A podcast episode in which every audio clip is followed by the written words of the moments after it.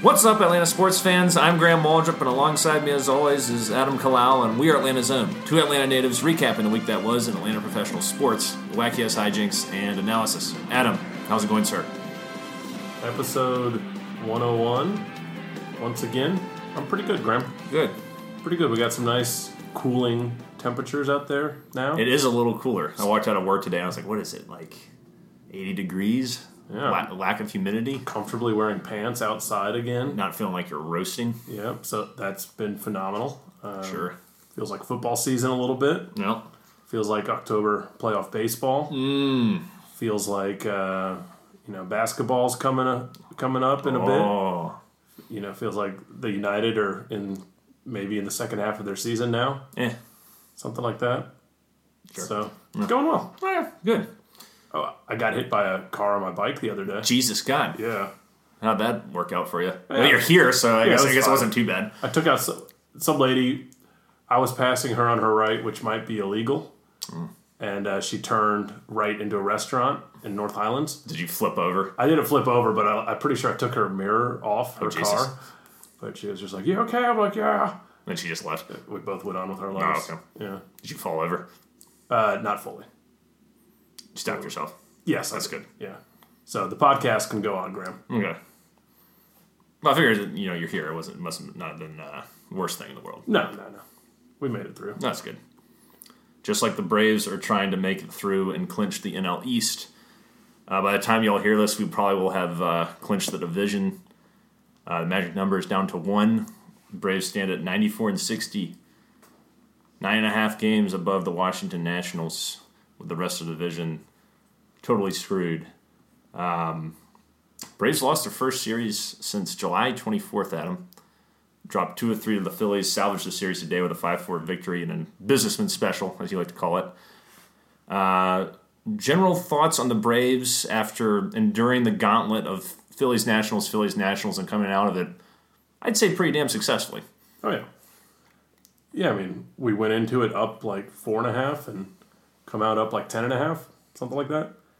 I'd say it's pretty damn successful. Mm-hmm. Um, I mean, you can't complain too much after losing your first. I think it's been fifteen series or so Yeah. since we have a loss. I think it's 11 0 and 4 since July 23rd. Played some damn good teams too, in terms of, you know, the Nationals, the Dodgers.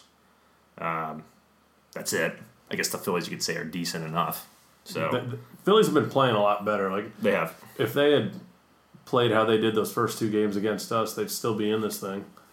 As Chip Caray likes to point out on every single damn broadcast. You just can't take out the human element of baseball. No, he likes talking about what the Braves did versus the Marlins versus what the Phillies did versus the Marlins. It does make a big difference. Phillies were like seven and nine versus the Marlins. Yeah. But I mean, they had a winning season against us. The Phillies did? Yeah. Oh, wow. Yeah, um, we would have had to win the last two games tonight. So I think they were like ten and eight against us or something like that. Um, but some fresh concerns, Graham. I do have to say. There are a lot of concerns going around. Um, Um, I mean, even though I think we you know did res- respectable enough in this uh, in this Phillies Nationals Phillies Nationals, it was like the last ten games sitting at five and five. It wasn't like we were you know out there performing like we did in that stretch where we won 19 of 23. But you know you can't expect that to be sustainable over the entire season. Uh, it's been a hell of a grind and uh, a very traumatic weekend for the Braves for sure. Yes, indeed. We, um, I guess, last week we discussed losing Camargo. Correct. we didn't know if Camargo was, you know, screwed. We thought he'll be back in a few days. It's just your knee bruise and then we learned it's a hairline fracture. That, of course, the day we're releasing the podcast, once again, we're woefully out of date. Yeah, pretty- True professionals. Pretty. Uh, you, as professional as our hundredth episode, having like some of the shittiest sound quality that we've put out in a while. And it was a good episode too. That's the that's the bad part. I mean, if you if you just bumped it up really loud, hopefully you uh you, you heard enough of the, the two hours. Then show. you could hear you, and then I'd be screaming. Yeah, I'd be ear. like, like, yeah, so the Braves are, uh, you know, doing this, and Adam's like, oh, I really think that these motherfuckers here, and it's like, Jesus. And I was noticing that when I was editing, and I was like, well, you know, what do you, what can you do? That's the way point? she goes sometimes. Yeah, We're not going to redo it. exactly. Um, anywho, yeah, so Camargo is officially out there saying there's a small chance he could come back. I don't want to hold your breath. Yeah. I mean, a hairline fracture ain't a fracture, but it's nothing to sneeze at.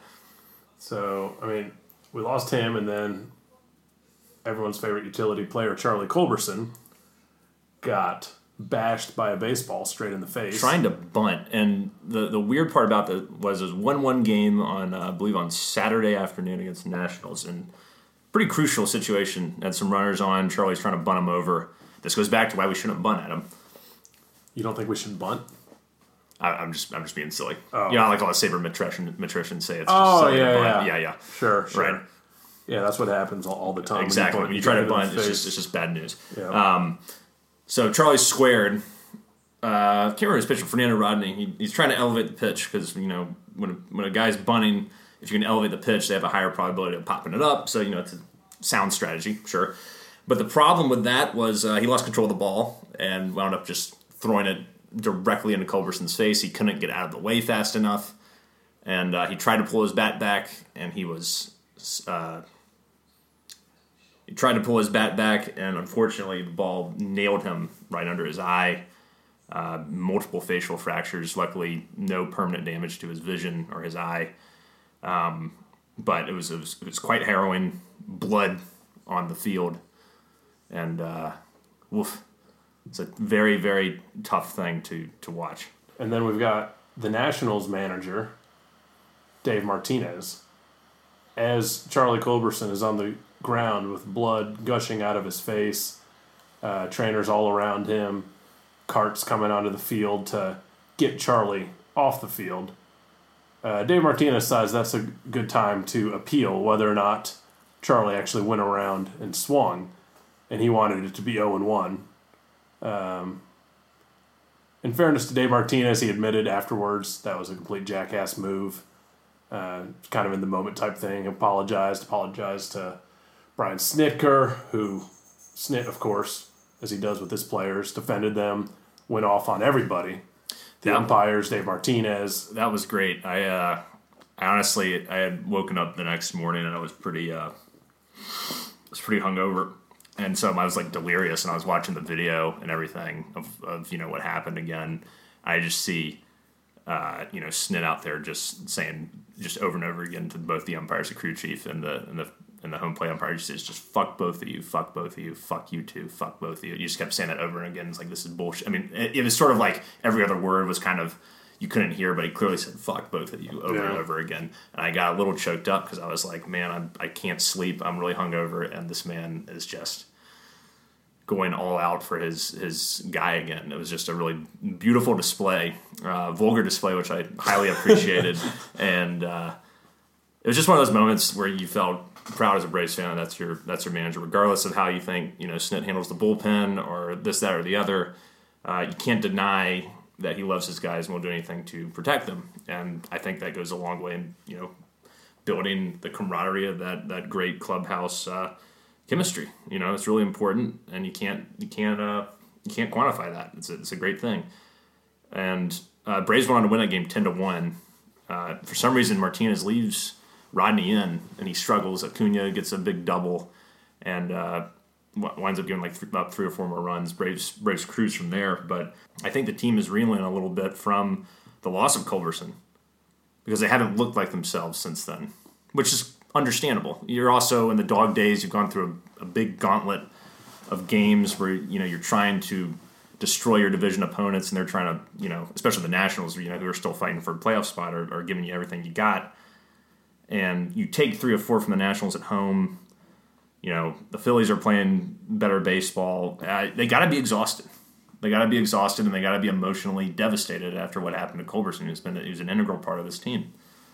Well, if you saw the lineup today, being Thursday, we had the business businessman special that you spoke about earlier. Sure. Uh, Snit finally like rested a bunch of guys. So glad to see Josh Donaldson get a day off. Josh Donaldson got a full day off. Riley played uh, third And hit a homer off Nola.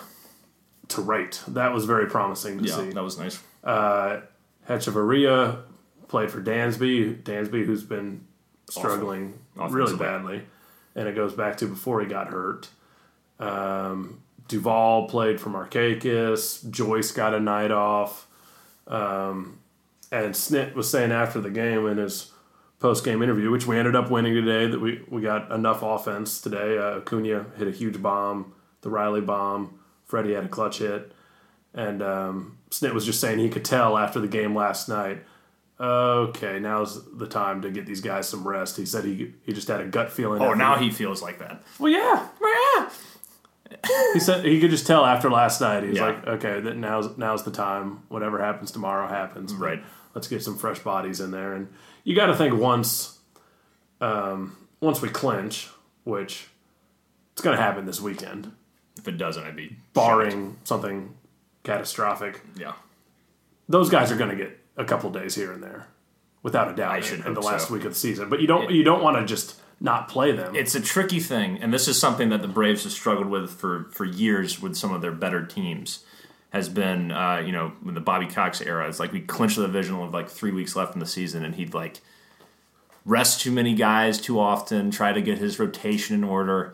And it seemed like we'd play teams in the division series who were fighting to the end, and they were jacked up, and we were sort of, oh, waking up from a nice long 10 hour sleep, and then before you know it, we lose in either swept or losing four or five games. You know, it's, it's just like those guys just had the eye of the tiger, and the eye of the tiger for us had been taken out because there was no impetus to give it your all at that point because everything was, was set in stone. So it's one of those things where I hope, even if we, uh, you know, even when we clinch the division, if it's as soon as this weekend, that we, you know, like you're saying, balance it out. Give Acuna rest, give Albies rest, give Freddie rest, Donaldson, mix and match a little bit, but you know, just a game or two. yeah, just a game or two. Don't have you know, just just be very careful about how much time you, you uh, how much time off you. I mean, these guys play every day, like literally uh, another day off after an off day, something like that. right? That's Something enough like for that. them. That's, That's enough. That's for them. perfect. And then like throw it, let a Kyle Wright get a start, who looked damn nasty last night. His last couple of appearances, Yeah. Mm-hmm. Kyle Wright coming out of the bullpen. You still see the potential there for Oh yeah. his future with this team. Well, you think about a guy like Fried. I know Fried struggled recently, but you, you, saw that it was there, and now he you know he's come into his own this year. And the, and the scary part with Fried is that he's nowhere nowhere near a finished product. He's very inconsistent. He'll have months where he's lights out. He'll have months where he really struggles. And I just can't, I can't wait to see him next year. You know, hopefully that's when you think you know third time's a charm. You put it together fully. Who would have thunk at the end of last season when he was struggling the way he did? And was just a bullpen guy that he would be, you know, one of our better pitchers over the course of oh, the oh, he was great. the, he was great in the bullpen down the stretch last year. Right. But how, would you have thought that he would have been like a, a, a guy? I've the- always been a Max Fried guy. Yeah. Yeah. I, I just seeing him pitch in the bullpen last year, that's when I was like, okay, this guy's Mm-hmm. legit. I mean, I don't think he, I'd be uh, wrong to say that I thought he'd be this good. Although he's been struggling. He, he's another, he's Yeah. one of my uh, concerns that I was going to bring up earlier. Yeah. He's uh, given up five earned runs in at least three of his last five starts. Uh, getting shelled, too. Giving up a lot of home runs. Uh, you know, that Phillies start, a couple of. Uh, not the last one, but the one before last. It seemed like he gave up four or five runs in the, or was that against the Nationals? That was against the Nationals. He gave up like a bunch of runs early, like the first inning, and then he sort of settled down. Yeah, but yeah. you know, you do something like that in the playoffs. You could be shit out of luck if the team's got their, you know, one of their horses going. Yeah, I mean, I would just like to see him get a couple, a couple extra days off before his next start. I would like to skip him in the rotation. His next start, skip him. As long as he's there's room for one more start for him. It should be. Um, Because think of the way he came back after his blister. Yeah, lights out. It was dominant. Um, there has been a lot of talk with his struggles, although I guess Julio kind of sucked it up the past couple starts as well. But but now there's been talk of Folty being in there and Fried being the bullpen arm, so you have another lefty. I could see that. I mean, Folty's been outstanding. He had another great start against Washington the other night. He's uh, mowing folks down. Um, looks really good, really poised, really in control. You know, he's definitely making a push. Actually, I don't know if you can rest Max Fried because we only have eight more games. Well, that's what I'm saying. Just push him a couple days. Or that, yeah. If you do Yeah. that, let um, Kyle, Kyle Wright get a start or something like that. Sure. Um, maybe do the same thing with Soroka. I mean, Soroka looked pretty good today, but I, I would still, you know, these guys have eclipsed their previous innings, uh, the most amount of innings they've, they've pitched in their lives before. So down the stretch, especially when playing against San Francisco, Kansas City, and the Mets, it's like we can afford to Yeah. take it a little easy. You know, if, if Kyle need Wright. Bryce Wilson, and then that pushes everyone back a couple days, and then just Right. let them get their last start. Can pace out your bullpen now. You got all these arms up here. You can decide exactly which days each guy's going to pitch, so they're tuned up. Yeah. Here's a hot take for you, Adam. So, uh, Dansby Swanson, since returning from his injuries, hit 156. He's looked pretty awful at the plate. Played, you know, his normal Dansby defense, at least the eye test says. But Hetch, do you dare? Do you dare say Hetcheria should start? No. Considering Dansby is like an offensive uh, black hole right now. I mean, Echeria has a track record for being a less than mediocre bat. He, I mean, he's Could you say the same thing about Dansby? Other than the start of this year, he hasn't really ever been like a beast offensively. And they, even, and that's being generous to even call him a beast at the beginning of this season, even though he did certainly hit better. Now he's a guy that is uh, barely, you know, worthy of an eight-hole spot if had offensively. But that that's Hechavarria's ceiling basically. Is a decent seven eight So, so 273 with a 353 on base and a 500 slugging percentage is his is his uh, floor. You say, or ceiling? Are you a small samples guy now, Graham? We're saying over 44 games with us. That's what he's done. So you're a small samples guy now. I'm not saying I'm a fully small What, what about what, guy. what what about what he's what he did last year, the year before? That's what you always told me with Duvall. Yeah, Duvall had a terrible season last year, so he's not even a major leaguer. That's what you told me, Graham. Now Hechavarria's had a good 44 games, and how many at bats? Well, he's only had 51 at bats. So, do with that what you will. Yeah, it's a small sample size. Right. But would you? But we also talk about hot hand when we get close to the playoffs too. I'm not saying Hetchfree is the hot hand, but before Dansby came back, he was pretty hot. It's too much of a, a an issue at this point. Dansby is the guy. Yeah, you're not But it's gonna- one of those things where at least you have to think twice about it. Uh, I feel like. I, I, don't think you do. Like unless Dansby's striking out four times a game, like you're not. We're winning with Dansby in the lineup, but that's just. I feel like Does that's give you a better chance to win because he plays as good a defense and has performed better offensively over the last month and a half in limited playing in time. limited playing time. But he did start like every day for I- at least I- three weeks. I feel like he's like a. Um, he's kind of like w- once we started playing Charlie Culberson every day, Mm-hmm. and he started just playing terribly. I feel like that's who Hechavarria is. Probably right. I just Like I don't know. he's a bench guy for a reason. It makes me think. It's just making me think recently because I just see Dansby. He looks, you know, it looks like last year, which looks lost. He just needs to swing out of it. Like It feels like he's in spring training and he's figuring a bunch of shit out. Hopefully, over the last eight games or something, he can he can he can figure his shit out. But I, I don't hold out a lot of hope there. Same thing with McCann. I mean, McCann's an offensive albatross at this point. is he? Oh God, I'll give you some stats that you'll uh, that I actually looked up on my own and did my own calculations on. Adam, prepare yourself. Since over August and September, McCann is hitting 171, the 256 on base percentage, and a 240 slugging percentage. Ghastly, He's been kind of disgusting. Wh- Why is he sliding under the radar for being so shitty? Because everybody loves McCann, Yeah, and he also went on the IL for you know that week it does feel like Tyler Flowers has been been playing a lot more than him recently, huh? He's been performing a little better offensively than McCann. I still like the way McCann calls a game more than Flowers. And I like his defense more because he hasn't, you know, let all these balls get past him like Flowers. But uh, offensively, I, I'm just I'm I can't say that I have any confidence in McCann. I feel like two out of your eight guys are auto outs right now, McCann and Dansby, which is which is frustrating. Yeah, they're certainly not clicking like they were back in June, but what are you gonna do? Yeah, good news is Markakis has been, you know, he he's done, you know, what I I hoped he would do, which I thought was a little unrealistic to expect. But since he's come back from his injury, lights out, hitting all, hitting all fields.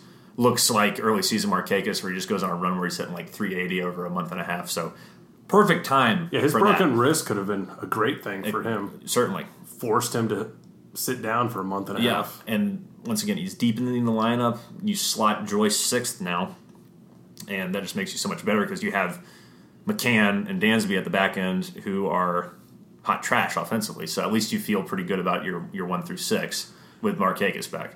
And I I'm telling you, I, I have a little bit of hope that we're starting to see Austin Riley again. Based He's- off he's one been- home run, you a small sample size guy, He's Adam? been putting it was before he even hit the home run. Uh-huh. He's, he's been putting together better at bats, and he has been going to right field a lot more. He's not. I mean, he's not Acuna striking out three times a game every game. Are you looking up his stats right now? Who? Austin Riley? Yeah, Yeah, if ESPN would work for me. yeah. We'll just have to go with my eye test. But we have to use him now with Camargo being out and I, Culberson. I think he has to be on the, He's the he- roster. Yeah, he's going to be there. Um, Duvall maybe. If you got Duvall, why do you need? I mean, if you got Riley, why do you need Duvall? I guess that's another Backup outfielder. out backup outfielder Yeah. at this point. Riley's your backup infielder. Third base and first base. Ugh, Should shit go bad. don't even say that, man. Don't even say that. That's just too. That's too scary to think about. Or he's just a power potential bad. You'd rather have him over Billy Hamilton, the great Billy Hamilton. Yes. I'm so sick of Billy Hamilton. Yeah, I'm, I'm done with him. I'd be I'd be shocked if he made the postseason roster. So, what is your um, what's your postseason rotation right now? The week, the weekly, uh, The weekly postseason Segment. rotation battle in, in the order, in order. I'm going Soroka, All right. Keuchel, Okay.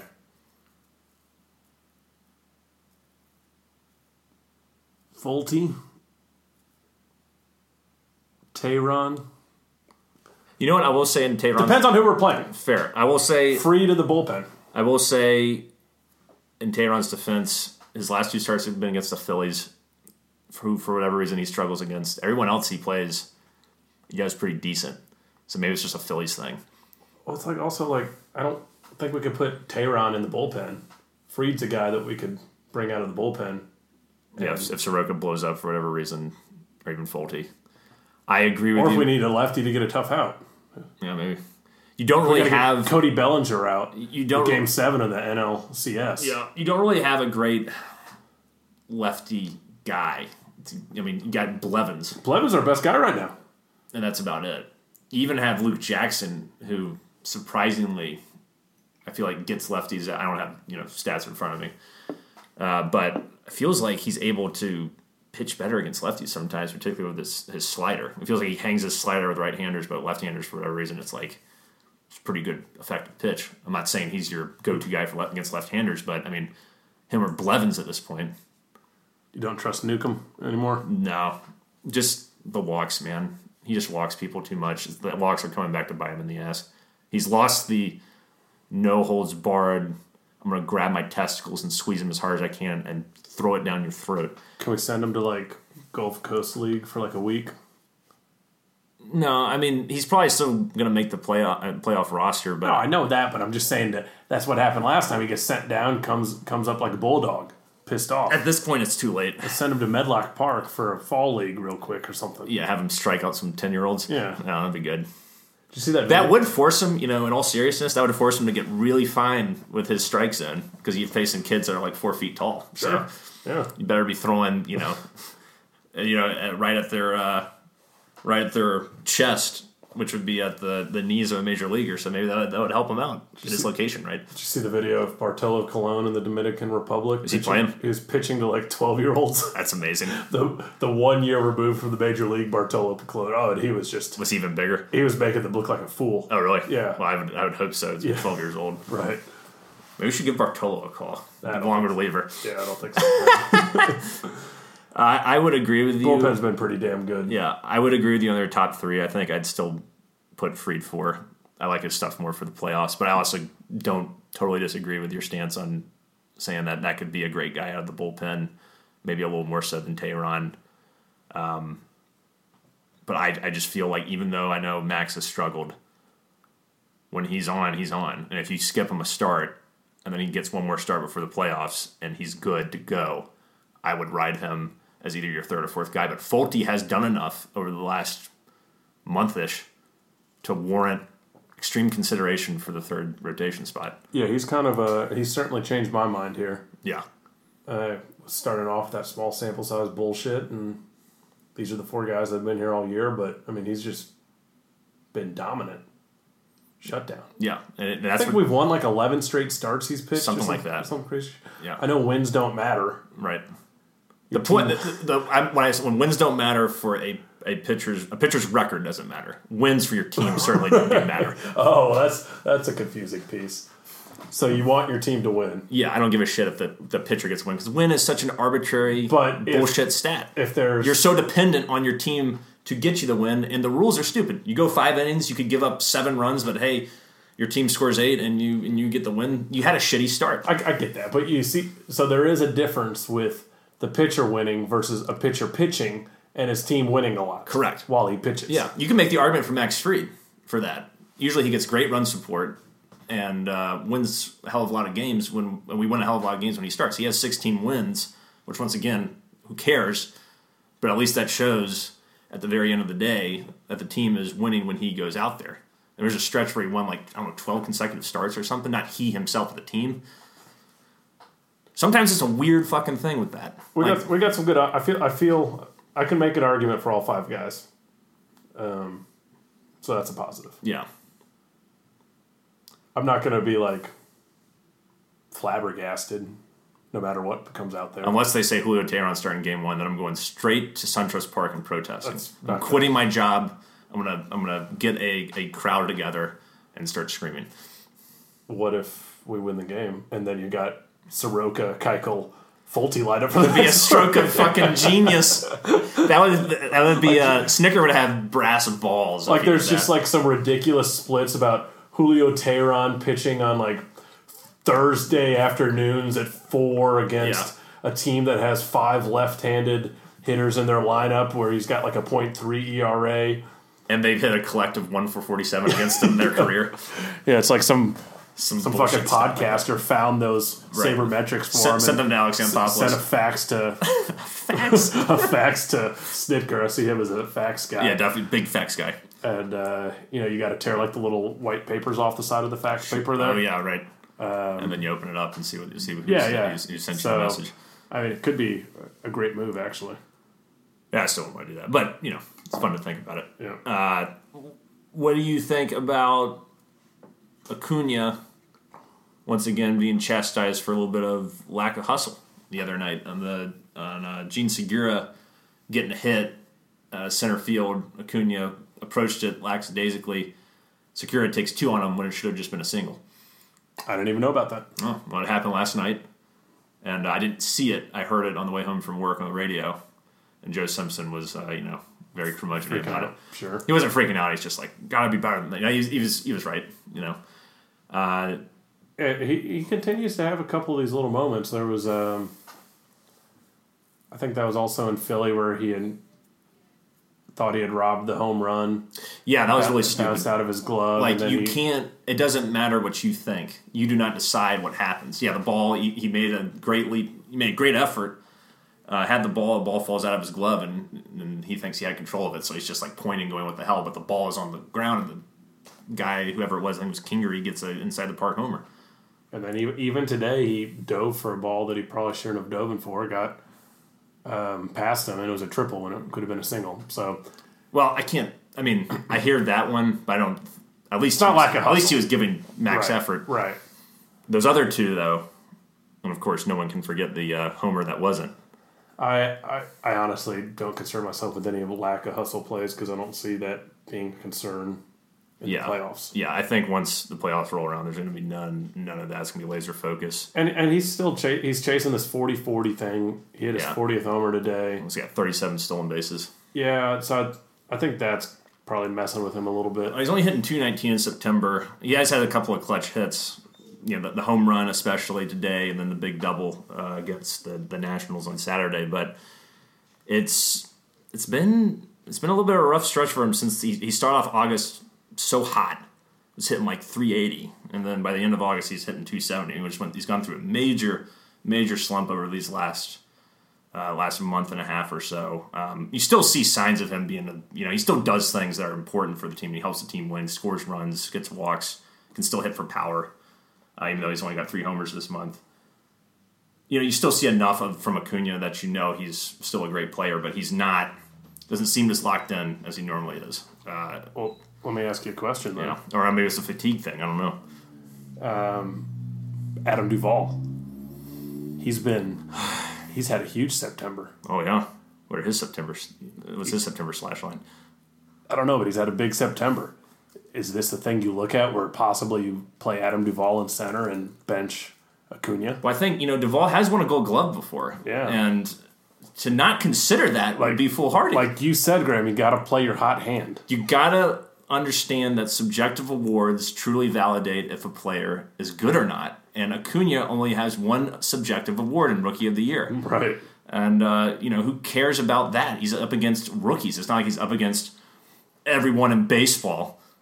Sure. So, yeah, you know what? Maybe to send the kid, a, you know, send the kid a message and say, Adam Duvall's taking over as your starting center fielder. And until you show me the effort, the hustle, and the absolute wherewithal to be a true Major League Baseball player, Ronald, So you're considering it. absolutely not. I mean, that's no, there's no chance in hell I'm considering that. Well, You considered Hechavarria over Dansby for It's not like Dansby has a track record of being a beast. Acuna hit 40 home runs this year, stolen almost 40 bases, has a good on base percentage, plays good right defense. now. he's not hot right now, but he has a hell of a lot better track record than Dansby Swanson does. well. Considering his, he's been the most, he's been one of the most productive players on the team this year overall. We're not comparing Acuna to Dansby. We're comparing Dansby to Hechavarria. yeah, but we're comparing, you're comparing the situations. I don't know what I'm comparing anymore, Graham. That's fair. We're going to go with our normal starting nine. Of course we are. The debate is fucking bullshit. it doesn't matter who's hot. That's going to be who's out there. right. Oh, Cakes and left is kind of weird. It is weird seeing him out there. I don't know how I feel about that. Does it look? The the the impetus behind that apparently was that they consider right field more. Uh, you have to cover more territory, which is why But uh, Markakis is in left. but Joyce, no, it's Joyce is more comfortable in right than left. is that also the case? Yeah. No. So Markakis said he was willing to play left. I heard that they were afraid that there was too much ground to cover for Markakis. He's played out there for the last like I know, but twelve I years. think He broke his wrist, not his legs. it's true. I don't know. I read that in some elitist athletic article. That, that's horseshit. they they, feed, they they they take the people. Who, Take the people. who pay for the money for the articles Fighting for the people. and feed you trash infogram. You got to listen to Atlanta's own, a free Atlanta sports podcast. But they only put out one Yes. episode a week. How am I supposed to get the content I need of only one episode a week? I'm not and it's usually three days behind. yeah. Yeah, that's a good point. But it'll be accurate. Will it be accurate? It's all factually checked. Let's let me, let's think about uh, all the times we've been inaccurate. We forgot to mention Francisco Cabrera is one of the best uh, pinch hitters in Braves history. Uh, you said the Mets. Actually, you know what? Retroactively, you were right about that. Remember, you said the Mets sucked, and then it was during that hot stretch they had, and then Yeah. by the end of the year they did suck. Yeah. So maybe, you, yeah, maybe we are. You know? Yeah. We don't maybe, look maybe, at. I maybe we're stone. We got stone cold facts here. yeah. Brought to you by uh, Coors Light. Our gut, our guts are generally right, and that's what we go with. Sure. Just like Snit. just like Snit, the mighty Snit. Well, hopefully the next time we talk to you guys, we will have clinched the division. If we haven't, then maybe we're in a little bit of trouble heading into October baseball. I hope the Nationals miss the playoffs. That would be great. That would be mo- most pleased. I think they dropped two or three of the Cardinals. Cardinals are playing hot baseball right now, Adam. Yeah, that sucks. I really don't like that. the good news is, I think uh, if we consider the uh, the rosters and everything, we have. I think we're better across the board, but sometimes that doesn't matter. Uh, not against to the Cardinals. Yeah, the Cardinals are historically playoff beasts. I mean, they won the World Series after only winning 83 games or something like that in 2006. So They've eliminated us. I think that was the year they eliminated us. that was not. That was 2006. They've eliminated us. We have a twisted history with the Cardinals that I want to just touch on for a second. 2011 was the year that we choked away the nine game lead or nine and a half game lead, whatever it was for the wild card. You know, we were having a really good season, and then September happened, and we just sucked. And the Cardinals got in because And the Cardinals got in because of us, and they went on to win the World, Series, Series. because of us. that was our World Series. Yes, flash forward to 2012. The Braves win the wild card in convincing fashion. Have a much better team. They don't choke down the stretch. Um, because the wild card expands to five teams, we have to play the Cardinals in the wild card game, and then they beat us. If you had flipped the script from last year, the, the year before that, We we would would have have still gotten to the game. yeah. We still had a wild card. It's just a bunch of bullshit. I don't like the, playing the And Cardinals Kris in Medlen started that one game. Kris right? Medlen started in the, and the did not have a good game. start. No, he pitched fine, and then Chipper threw the ball over Dan Uggla's head on the what should have been an ending inning double play, and uh, we just it just snowballed from there. Chipper makes that play, we probably win that fucking game. Ooh, here's a question for you. This is a good one. All right, This is a Hugo type question. yeah, In their primes, which tandem do you take?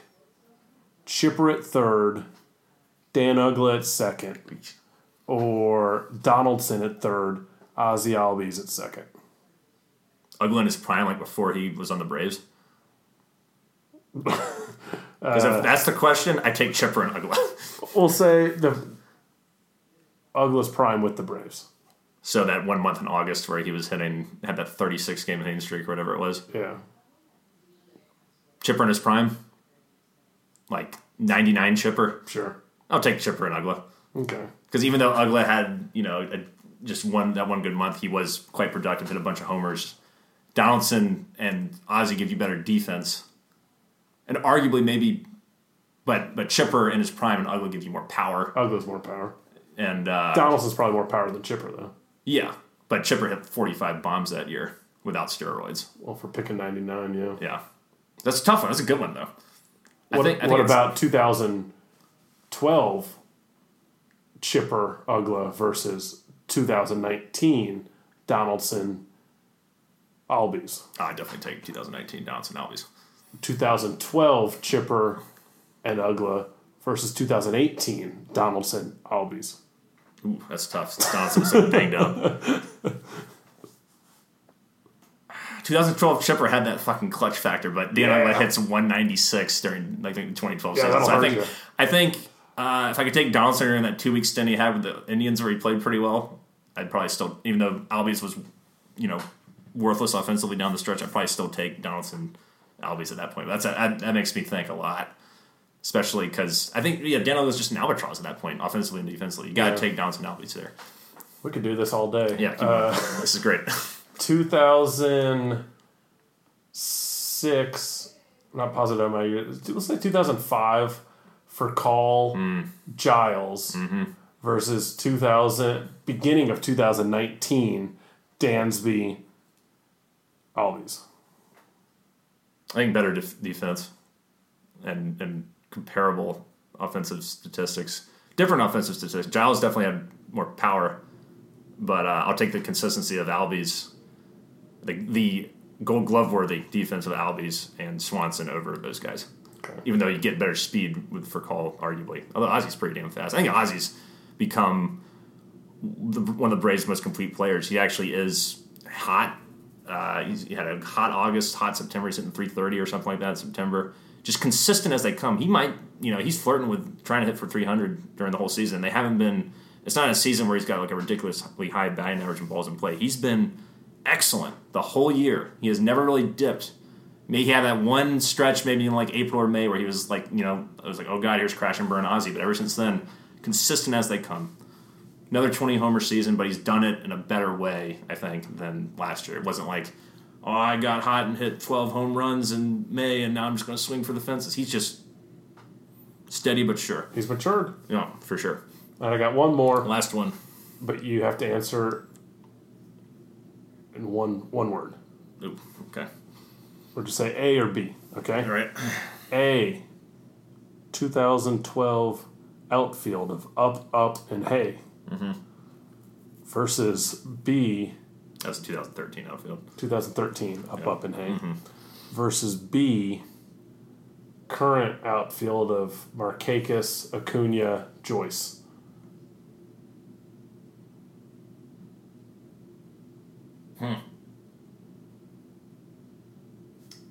I'd probably take the the up, up, and a hay. Over Acuna. Well, no. I keep forgetting that, like, Giles, uh, not Giles, uh, like Joyce is so good. He just doesn't seem like he should be so good. No, I, I got to take the latter, Okay. the latter bit, just because even though I love Jay Up and Jay Hay, Jay Hay kind of sucked though. he had a No, good was- he had a good good season. year, yeah. Well, he got hit in the face and he got put in the leadoff spot and then did better. But uh, yeah, BJ Upton was just, was just an albatross.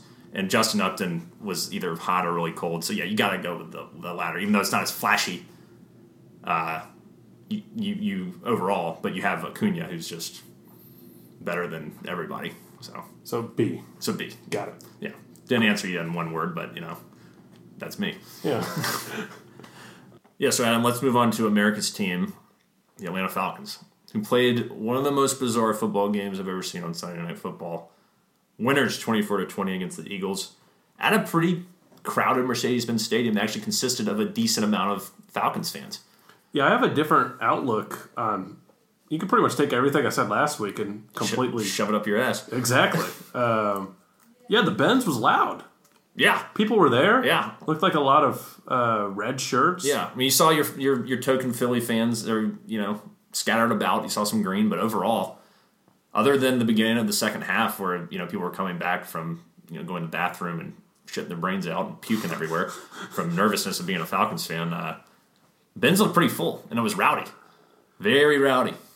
That was like it was like a Georgia Dome environment. it was actually a home field advantage. Yeah, we even got the Eagles to false start a couple of times. I was like, good job, guys. Yeah. Um, I saw somebody on the Reddit complaining about they had they were like Eagles fans and they went to the game and they were commenting on how hot it was in there because the stupid roof was open. whatever. Get over yourself. You know, the fact that like it's a negligible difference, honestly, with the roof being open. I don't know about the temperature, but it's just The like- temperature, yeah. Oh, he's just he was talking about the game. He was just saying his comfort level as a fan. You go to a football game, like get the fuck over it.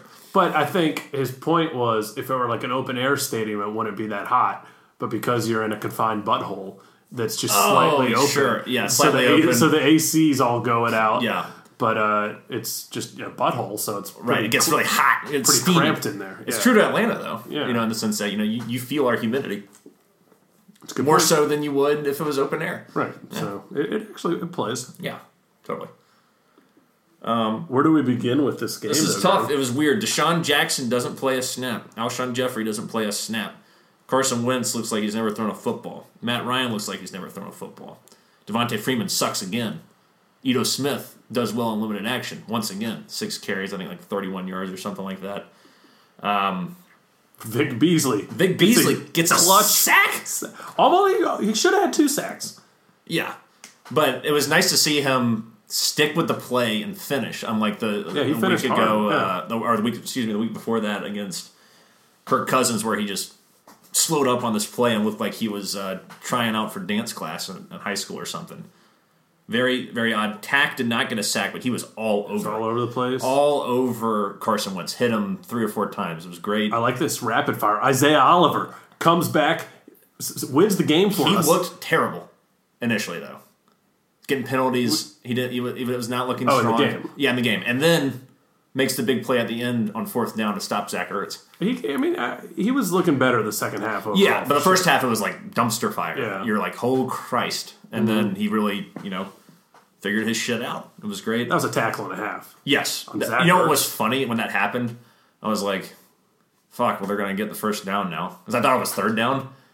And Alexa was just like, no, they won. I was like, no, they didn't. You were, you don't know. He was like, no, that was it. The game is over. And I was like, no, it's not. And then I was like, first down. Oh, we won the game. How?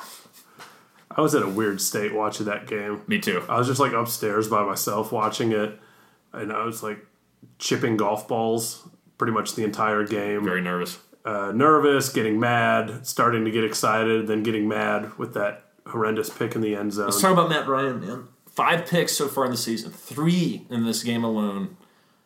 And it wasn't just the picks that were concerning. You know, we've already had this is I think Matt's what second red zone interception of the year so far, one for each game. Yep. It wasn't just the picks that are bad. The accuracy wasn't there on a lot of throws. There are a lot of bad decisions being made by Matt. I'm usually the biggest Matt Ryan apologist there is, but he looked awful. And I think he was bailed out a little bit by how good his receivers were. And it wasn't just the picks; it was overthrows. Hardy wide open on a big deep throw, missed him. Ridley wide open on another deep throw, missed him. Third time he got really on the big Yeah, deep throw, which was which was nice. yeah. But it's like Matt You can't miss doesn't those, man. miss those usually. Yeah. Uh, and if he does, usually it's his receivers bad. But this time it, it, it was not. And even on other plays, you know, it's like incompletions were off. Uh, they were not crisp passes. They were off target. They weren't. It wasn't leading his receivers well. It seemed like, and he just didn't look like himself. And once again, the pressure got to him. And I, you know, it's hard to blame the offensive line totally for that because we were literally getting blitzed on every play. They were playing cover zero, no safety up top, sending corner blitzes like every play. It was like it was like NFL blitz, suicide blitz every play. He said it was the most pressure he's ever seen in his life. Yeah, I mean it was insane. And that one pick where uh, he was trying to throw a deep ball, I can't remember who it was to, but he underthrew it, and I think he underthrew it because he thought he was going to get hit, and he wasn't. But I mean there was pressure coming to him, but he had time to make a better throw, and he just underthrew it. I think that was in the, the second half, but uh, he was he was bad. That was one of the worst Matt Ryan games I've ever watched. That was uh, almost as bad as that one game against I think the Cardinals in 2010 or something. He threw like five picks in a game, and it was just like, what the hell is going on here? Usually, if Matt has a bad game, though, he cleans it up in the next week and he comes out strong. He's had two bad games so far this year. I'm not ready to push the panic button because I've seen enough of Matt Ryan to know um, that he is he is a, a great quarterback in this league. But I feel a little less confident heading into this game in Indianapolis than I would normally during the Matt Ryan era. But also, he got it done when he needed to. True, true. He he engineered a, a good drive near the end What do you think about that play called Julio? of screen. Yeah. It had to be executed perfectly, and it know. was. When Jay- you, when you see that shit in slow motion, and Yeah. you see those videos of Yeah. like uh, just the intricacies of when Sanu has to hold off, like Sanu has to start to run, look like he's running a route, and then just come back for that block, and everything just has to work perfect. there has to be enough time yeah. for Jake Matthews to get out there. he crushed that man. That man has no soul anymore. I know. He like ripped his throat out. It looked like he just Yeah, that's like a Madden pancake. that, was, that was a big pancake. And it wasn't just a pancake. He like drove him into the ground too and just stayed on him. Yeah. And I was like, oh my god, it was beautiful. Julio the same way. He's got to fake like he's gonna do a big go route and then come back and catch it, you know, and, and then take and then try to take it to the house. But Julio, man, only five catches, but 106 yards and two two touchdowns, and he was a, a man amongst boys in that game. That last play especially was just once he got past the first one. there was no chance. I He knew it was over. Yeah, there's no chance he was getting caught. running damn 20 miles an hour like a fucking gazelle. Yeah, what a what an absolute monster. I mean, and Calvin Ridley looks like he's getting to star status as well. He's Like- the, he's the number two receiver now. yeah, but I, I mean, I love Mo Sanu, but he's clearly the number two receiver. yeah, I mean, when, when you know when Matt Ryan has the confidence to throw to him in double and triple coverage, like he does with Julio, Right. has the confidence that Ridley's going to go up and get it. If not, not let it be intercepted. Right. Um, we've got something special there. But I don't know about you. I feel pretty good about Dirk Koetter, man. I was really happy to see the vertical passing game actually come out in this one. The play calling was was better in terms of like how the plays actually were designed. I mean, you still had your little dump off screens and things like that, but it felt like we were trying to throw the ball down the field. It wasn't just like here's a four yard pass, here's a five yard pass. It was like we're mixing it up, we're trying different things. Yeah, I mean it was it was it was better offensively despite the interceptions, and I can't really fault Koetter for the interceptions because he's not throwing the damn ball. But for, for me, like just hearing the aftermath of that play that was drawn up, they had had that screen to Julio as like a check down, and they were trying to bait the Eagles into sending all those blitzers so that they could run that play. So they they had Playing the long game. yeah, so like Yeah. th- that that whole drive, I think there were. I mean, there were only like five or six plays, but that was their play they wanted to set up. Mm-hmm. Yeah. So they were trying to get the Eagles to do what they did and bring the house. That's- and then as yeah. soon, like it was instantly, Matt Ryan saw it, checked down to that, and then it was just yeah, it was just once those blocks were there, it's game over. Well, so I, I feel like that's just like something. It's maybe I just never hear that side of it, but I don't see Sark having the know-how Probably not. to bait someone into a certain defense. no. and then have the perfect answer. Like that's some Shanahan shit. Yeah, no, that was that was good plotting uh, for sure. If that's if that was the case, which sounds like it was. You know your sources. It's on Atlanta's own, but yeah, exactly. Yeah, it's got to be real. Here, it here, it's right. It's got to be real. Running game was bad though again, and the Eagles do have a strong front four, and we faced two bad front. Or sorry, not bad. Two really good front fours uh, to open the season. What do we? I mean, I'm seeing nothing from Devonta, I, I want despite the fact he's going up against good defense. I think you got to get to like a 60-40 split. Yeah, Ito, you know, last week averaged six yards a carry. This week he averages eight yards a carry. He only had four carries, but he has 32 yards. Every time he gets the ball, it's like He's explosive. It's He- dynamic. He, he makes a play out of nothing. He can cut like a madman. yeah, Um, change direction on a dime. Ito looks like something great. I I mean, 70-30. Give me 70-30 split between him and Devonta at this point. I'd be in full support of that motion, Adam. Good. And something's got to give, though. But I think we'll see if there's one game for Devonta to bust out, and it'll be next week. The Colts have been gashed on the ground uh, to open the season in both games. They've historically not had the best defensive line uh, in the world. So I would really like to see us try to slam the ball down their throats. Maybe give Matt. It would be nice to give Matt a week to, you know, not have to feel like he has to be the hero. He is having to throw the ball a lot. I'm not trying to make excuses for him, but you know, given these interceptions, if we can try to figure out how to force the run more and really break down this, you know, supposedly weak Colts defensive unit, maybe we can see Devonta have a big game. Or if he can't, right Ito and and and make the split a little more even, like you're saying. I think he's earned that at this point. We'll see. What, I mean, we're only two games in, and uh, in fairness to Devonta, who I shit on big time last week, he had a couple moments uh, uh, that he had that pretty big play. I think it was a screen pass to him where he kind of looked like the old Devonta Freeman. Yeah, I mean, when he was receiving, he you know was okay. I mean, three catches, forty-two yards, had a, a decent day receiving the uh, receiving the football. It's just his primary job is to run it, and if he's not doing anything there, he's unless you're really using him like in an Austin Ekeler kind of way, like the the Chargers use, where they're there throwing the ball to him seven, eight times a game. He doesn't bring a lot of value to the to the field, not just from a fantasy football perspective, but from a reality football perspective. but we'll we'll see how it's pl- it plays out. Yeah, there's no reason to give up on him, but you're exactly right. Ito needs more touches, yeah, hands down. yeah. Um, something else I was thought was pretty promising. Our offensive line, Graham.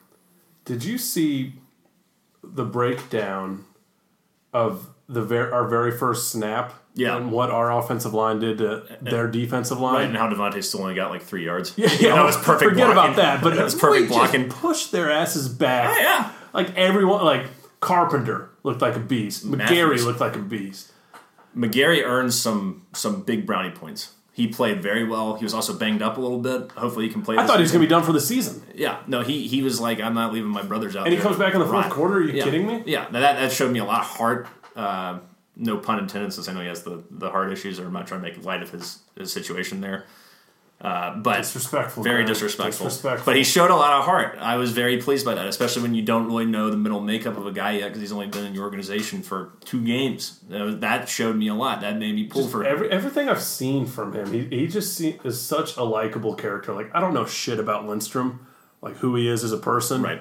He kind of strikes me. Lindstrom kind of strikes me as just like an Alex Mack, which is good. Yeah. I don't know anything about Alex Mack, No, but he shows up every day, does his job. plays football, does his job. That's who I think Lindstrom is. Right. McGary's a lot more outspoken. He's like this goofball from Washington, and he, he just truly loves playing football. Yeah. and that certainly came across on Sunday night. And this was such a big game to win.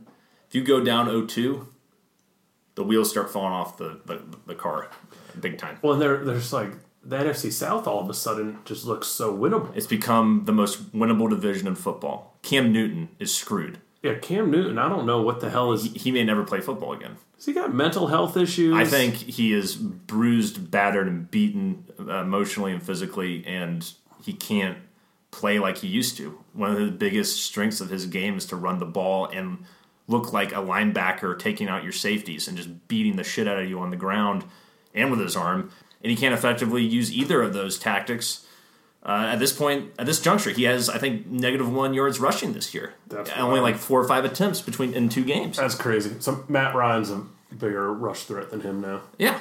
And Drew Brees is out for God knows how long with some ligament damage to his thumb he suffered in the Rams game. Six weeks. Well, six weeks, but that, that's the projected be, time frame. It could be longer. We don't, Yeah. Don't know. It could be shorter. But now is the time, and, and the, the Buccaneers are the Buccaneers. You know, they're, they're terrible, so we don't have to worry about them as much. But the Buccaneers are your biggest threat right now. I know. Even though Jameis doesn't look that great, you still got a respectable coach in Bruce Arians. Chris Godwin has really solidified himself as their number one receiver. Peyton Barber looks decent on the ground. Their defense is trash, but whatever. And Jameis, even though he's not the best quarterback in the world, is serviceable enough to, to win football, a football game. So, Would have been studying Bucks tapes or something. well, I mean, I'm just I try to keep up with what's going on in the division. Um, and they have a very easily winnable game on the road, or no, at home against New York Giants. So they're probably going to be two and one. So you got you got to keep pace with them. The the hope is that the Saints do struggle. I mean, they looked all right with Teddy Bridgewater, and I think he'll be better this week. He's probably one of the best backups in the league. He was yeah he was thrown into a very unenviable position, having to be on the road in Los Angeles against a good defense, uh, and you know probably not being hundred percent prepared. I mean, you never think Drew Brees is going to go down, No, so it's like it, it's, it was a shock. so ho- hopefully, the best they do is tread water, Yeah, and we can gain a little ground before we actually get into division play, which is so dumb that we don't get into division play until like week ten. yeah, to that like five game stretch. Yeah. Um, if you can put yourself in a position where you, you got a, a, a nice little lead there, you'll you'll will be in a good spot. Even if we were to drop a game against the Saints, you know, if, if we're already two or three games ahead, it's okay. Wha- Matt Bryant, woof. I mean, he had Your- one your big boy. he had one big make, and he had one huge miss. That was the worst kick I've ever seen him attempt. He also had to kick off uh, because Matt Bosher was hurt, and I don't want Matt Bryant ever kicking off again. I think it's screw with his rhythm. I'm going to stick by it. Oh, that's your excuse. That's my excuse. Hey, you, you, you No, that was a bad miss. I can't. I can't make an Okay. excuse for that. I mean, I honestly, I think everyone thought it was blocked. Even Al said Michaels that. said it was blocked. He's like, that ball was blocked, and they should replay it. And I'm like, oh, no, he just shanked the fuck out of it, like someone who's never kicked a football Tell in their who, life. who would have made that. Drew Vecchio. he probably would have shanked it even worse. He probably would have kicked it behind him somehow, defied the laws of gravity. I'm not going to freak out about Matt Bryant yet, um, because he's also did what he had to do. He made all his extra points, made a field, made a made his other field goal. It's okay. I tell you what, I'm always going to cheer for the Falcons, but man, is that going to be a sweet conversation on this podcast in about eight weeks if Matt Bryant's an issue. He still made a 50 yard kick. If if he's an issue, and he clearly is over the hill, that's going to be a sweet conversation between me and you, Graham. That's going to be a very sad conversation between me. and It, you. it'll be sad but gratifying.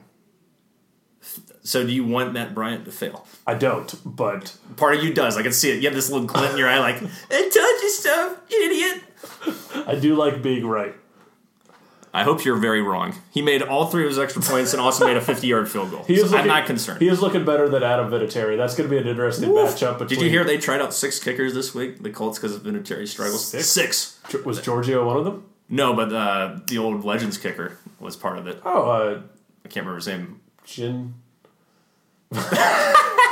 Like you just stopped yourself. I can't remember the Georgia State kicker. yeah, yeah, I liked him. yeah. He's good. They didn't sign anyone though. They're sticking with Vinatieri. I don't know. I just I heard about this uh, either yesterday or the day before. They're probably just going to have a tryouts every single week until they have to make the move. Probably. They'll probably give him another chance. I mean, he's done well for their franchise. I mean, Jesus Christ, he's one of the best kickers ever. He's also your last 1990s NFL football player. When he goes, we truly have, have grown up. Some guy was posting um, about he's done fantasy football for like 25 years, Mm-hmm. like before internet, where you had to like Sit down in a room together. And, Well, you sit down in a room together, but then like even every week, like you don't see the stats live, so the commissioner has to wait until the stats come Oh, in in a newspaper. read box scores. read box scores, Jesus, assign Murphy. points, and then mail Mail. mail the result the the results and standings Oh, to each person. Imagine being a, a fantasy football commissioner back then. That's a different deal. That so, is an actual job. So he was saying like every year, uh, like when you do your draft, like people give money for postage, Sure. Yeah. things like that. Right. Yeah. So you don't actually know how you did until like Thursday or so. Right. And then if you want to make trades or free agency, once a month you meet again Oh and just have, which sounds really fun. You- you- and that's when you like Wow. just go at it for like a few hours and do all your wheeling and dealing. Mm. But anyways, he showed his draft from like 1995. And Vinatieri, was taking yeah. like the sixth round or something. That's great. Yeah, he's been around for a very, very long time. I Yeah. think he's 47 or 46. yeah, he's Yeah. old. yeah. So, I, uh, how do you feel about this Colts game? No Andrew Luck, obviously. Jacoby Brissett has been solid. Um, they're a decent team, no doubt, but We should win it. I agree. I think we should go in there and take care of business. I think we have better personnel. I saw enough last week. Our defense looks like it could be a true force. We didn't really get to see our defense in week one because of the terrible positions they were put in. Well, the problem here's what I want to see. You know, show me that same fire, that same vigor that you had on Sunday night, because it's hard to judge the defense's effort when Carson Wentz literally missed on 18 of his passes because he was clearly rattled. He was he was effed up. I don't know what was going on with him. I know he's missing Jackson and Jeffery, but Lord God, he's normally a very very good quarterback. Yeah. Um, so, it, but so it, it's tough to give. I mean, the defense did play, did their job well enough, and that game shouldn't have even been close. It should have been a blowout. If Matt hadn't kept throwing picks, we, we probably won that game thirty to six or something. I just want one damn blowout, Graham. It'd be nice. Can't we just have a painless game? No, there's no such thing as a painless game as a Like Falcons. every game's going to come down to the you, last you get you right? get one painless game every like four years.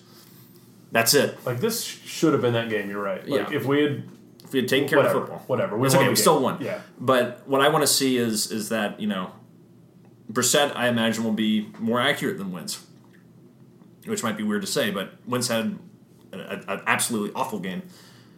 Can we, you know, supply the same pressure? You're, you're facing a very big test against the Colts offensive line. It's one of the most renowned offensive. Well, they pound the ball units. with Marlon Mack. They pound the ball with Marlon Mack, and they had excellent pass protection. So Vic Beasley, Takk, you know, Grady, what you got this week? hey, our, our run defense was stout last yeah, week. They only, only they gave up 28 yards. They didn't do shit. yeah. So that had something to do with it as well. Yes, forced them to, and, uh, to throw a lot. It, it was it was also you know I got to also shout out Desmond Trufant.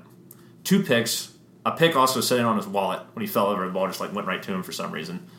He looks like a man possessed. He's got just so much energy. He just goes after every play with such passion. I've never seen him play like this, even when everyone considered him to be really good. I never saw him out there just like ball hawking the way he does. Or maybe if he did, I've forgotten because he's been so crappy the last year or so. Yeah. Keep in mind he had zero picks last year. Yeah, no, he has got two. Two. Yeah, and uh, one of those, the first one was a hell of a play as well. It was it was it wasn't like. I mean, it wasn't a bad throw, but he went up and made the play. It wasn't. It, it was one of those things where it's like if that happens last year. He either misreads the play or it bounces off his hands. You know, he he did it when he absolutely needed to, Yeah. and he like even last you know, and even the the the Vikings game. I know they only threw the ball ten times, but he was never challenged, so he must have been blanketing whoever he was covering, whether it be Thielen or Diggs, depending on the uh, offensive setup. So I'm excited about a lot of players on this team now. yeah, Last week was all gloom and doom, but I'm just so stoked about these trenches right now, Graham. yeah, trenches. I'm, not. Mm-hmm. I'm generally a skill a skill position guy. Uh, but I mean, this trenches like Tyler Davison, the guy we got from the Saints. He was pl- it's such a perfect tandem with him and Grady yeah, because he plugs the hole. Right. He's not going to put up a huge stat line, but he, he does what what was that super fat guy we had that came from the Packers? Um, on this. Oh no, I'm, I think I'm going way back. Who- oh, oh, I know you're talking about that huge guy who was like 360 pounds or whatever. yeah, there's a, yeah. I can't. It was like like he had fed on a, had a baby weight. Rod Coleman, stomach. like the, the pass rusher, but then the, I can't remember the other guy's name, but he was amazing. Uh, it was like I gotta look him up now because like he was such a joy to watch. but also like I'm gonna search huge defensive tackle, 365 pounds, mid 2000s. I mean, he had- Terrence Cody is the first guy that came up. I don't think that's, that's him. not him. We'll, we'll say like Packers or Falcons. No. Falcons. That's a terrible. Not Dontari Poe. Dontari, um, but Dontari Poe's an Dontari example. Poe served that with, with yes, Grady. Yes. which we didn't have. I really the got to last find out couple who the years. hell that guy was, though. I'll just look up the 2000, like, Dude, 2010 team. it wasn't 2010. I think it was on the. It was 2005. No. So I just searched 2005. I'm just going to bring back what I want. What was his name? Damn it. Another Grady. Oh, yeah, that's right. His name was Grady. I can't, what was his last name? Grady Jackson. Grady Jackson. Plug the hole. I really enjoyed him. He only played like 20, 25 snaps a game, but he was uh, he was a treasure to watch in the trenches. But the point is that that's what Tyler Davis and he, he's filling that role now. He's not quite as big. No, he's not that big. He doesn't need to be. I don't think anyone's that big anymore. Yeah, no one needs to be that big. Everyone's kind of in shape now. Even if you're a fat guy in the NFL, you're still an in shape fat guy. Sure. Uh, it's a different game now. But um, I'm yeah, I'm just just excited about these trenches, Graham. I'm seeing some, something I haven't seen the past couple of Yeah, years. I'm interested in seeing uh, Isaiah Oliver's progression, how that works out, and then I want to. Yeah, I think once again, I, I want to see Takk get that same sort of pressure on Brissett. I want to see Vic do something with his life again. Grady's been beautiful the first two games. He doesn't need to prove anything to me, but those two guys need to keep proving stuff to me, and they both did a good job. Takk, even though he didn't get a sack, I thought was arguably the best player on the defensive line that night. The amount of pressure he was getting on on Wentz was outstanding. If Takk keeps playing like he did Sunday night, the sacks are going to come Yeah, for sure. without a doubt. for sure. So hopefully we have good news after this weekend's game. One o'clock start against the Colts in Indianapolis. So see what happens.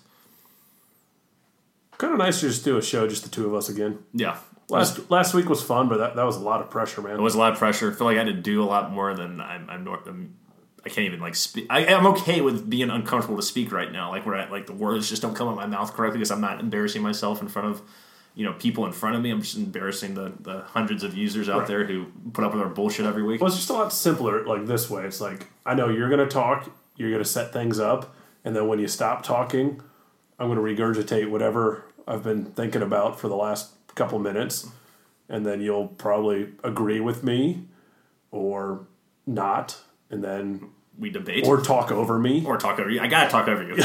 I have to say what you're gonna say too when you have a good point as well. Right? Yeah, you did that earlier this show. I, I said something about um, I don't know what the hell it was, and then you repeated the exact same thing like two minutes, like it was your idea. I was like, that's fine. That's fine, yeah. That's, that's what we do. It's part of the show. But last week it's like, okay, we got to let this person talk. Now we got to let this person talk. right. A lot of ins, a lot of outs. Indeed. We're two man show.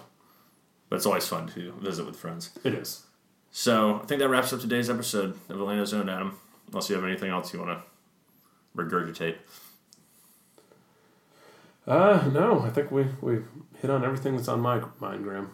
All right. Well, everyone, thanks for listening, wherever you are and however you're listening to the show. Until next time, rise up, chop on, stay in brotherhood, unite and conquer, and remain true to Atlanta. Oscar Thomason.